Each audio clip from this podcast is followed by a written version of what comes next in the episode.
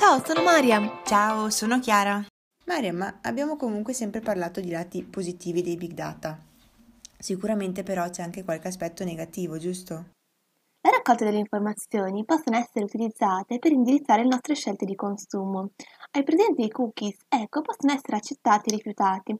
Sono praticamente eh, dei piccoli file che i siti salvano nel tuo disco rigido alla tua prima visita.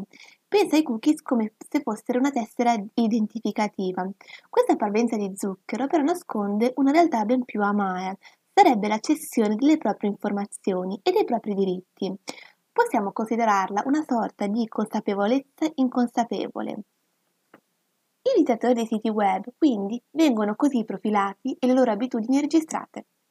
Ecco, infatti, Mariam, questo succede molto spesso anche nei social media, dove il consumatore non ha una chiara percezione effettivamente di quali dati vengano ceduti e però molto spesso accetta regole e condizioni in maniera molto superficiale.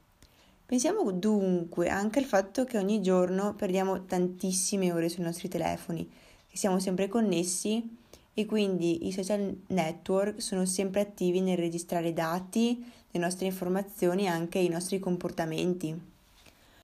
Dunque i social network sono diventati la principale fonte di informazione e la personalizzazione dei contenuti facilitano questa proliferazione di notizie false.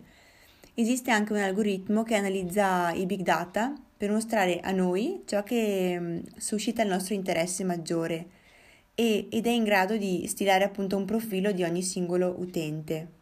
E poi Mariam ti ricordi quando c'erano i blog dove potevamo esprimere la nostra opinione tramite nickname inventati? Eh sì, ormai tutto è profilabile e il rimedio non è l'anonimato, ma l'oblio. L'oblio è il diritto dell'individuo a essere dimenticato. Possiamo considerare l'anonimato come un nuovo tipo di libertà. Un saluto da Chiara. Un saluto da Maria.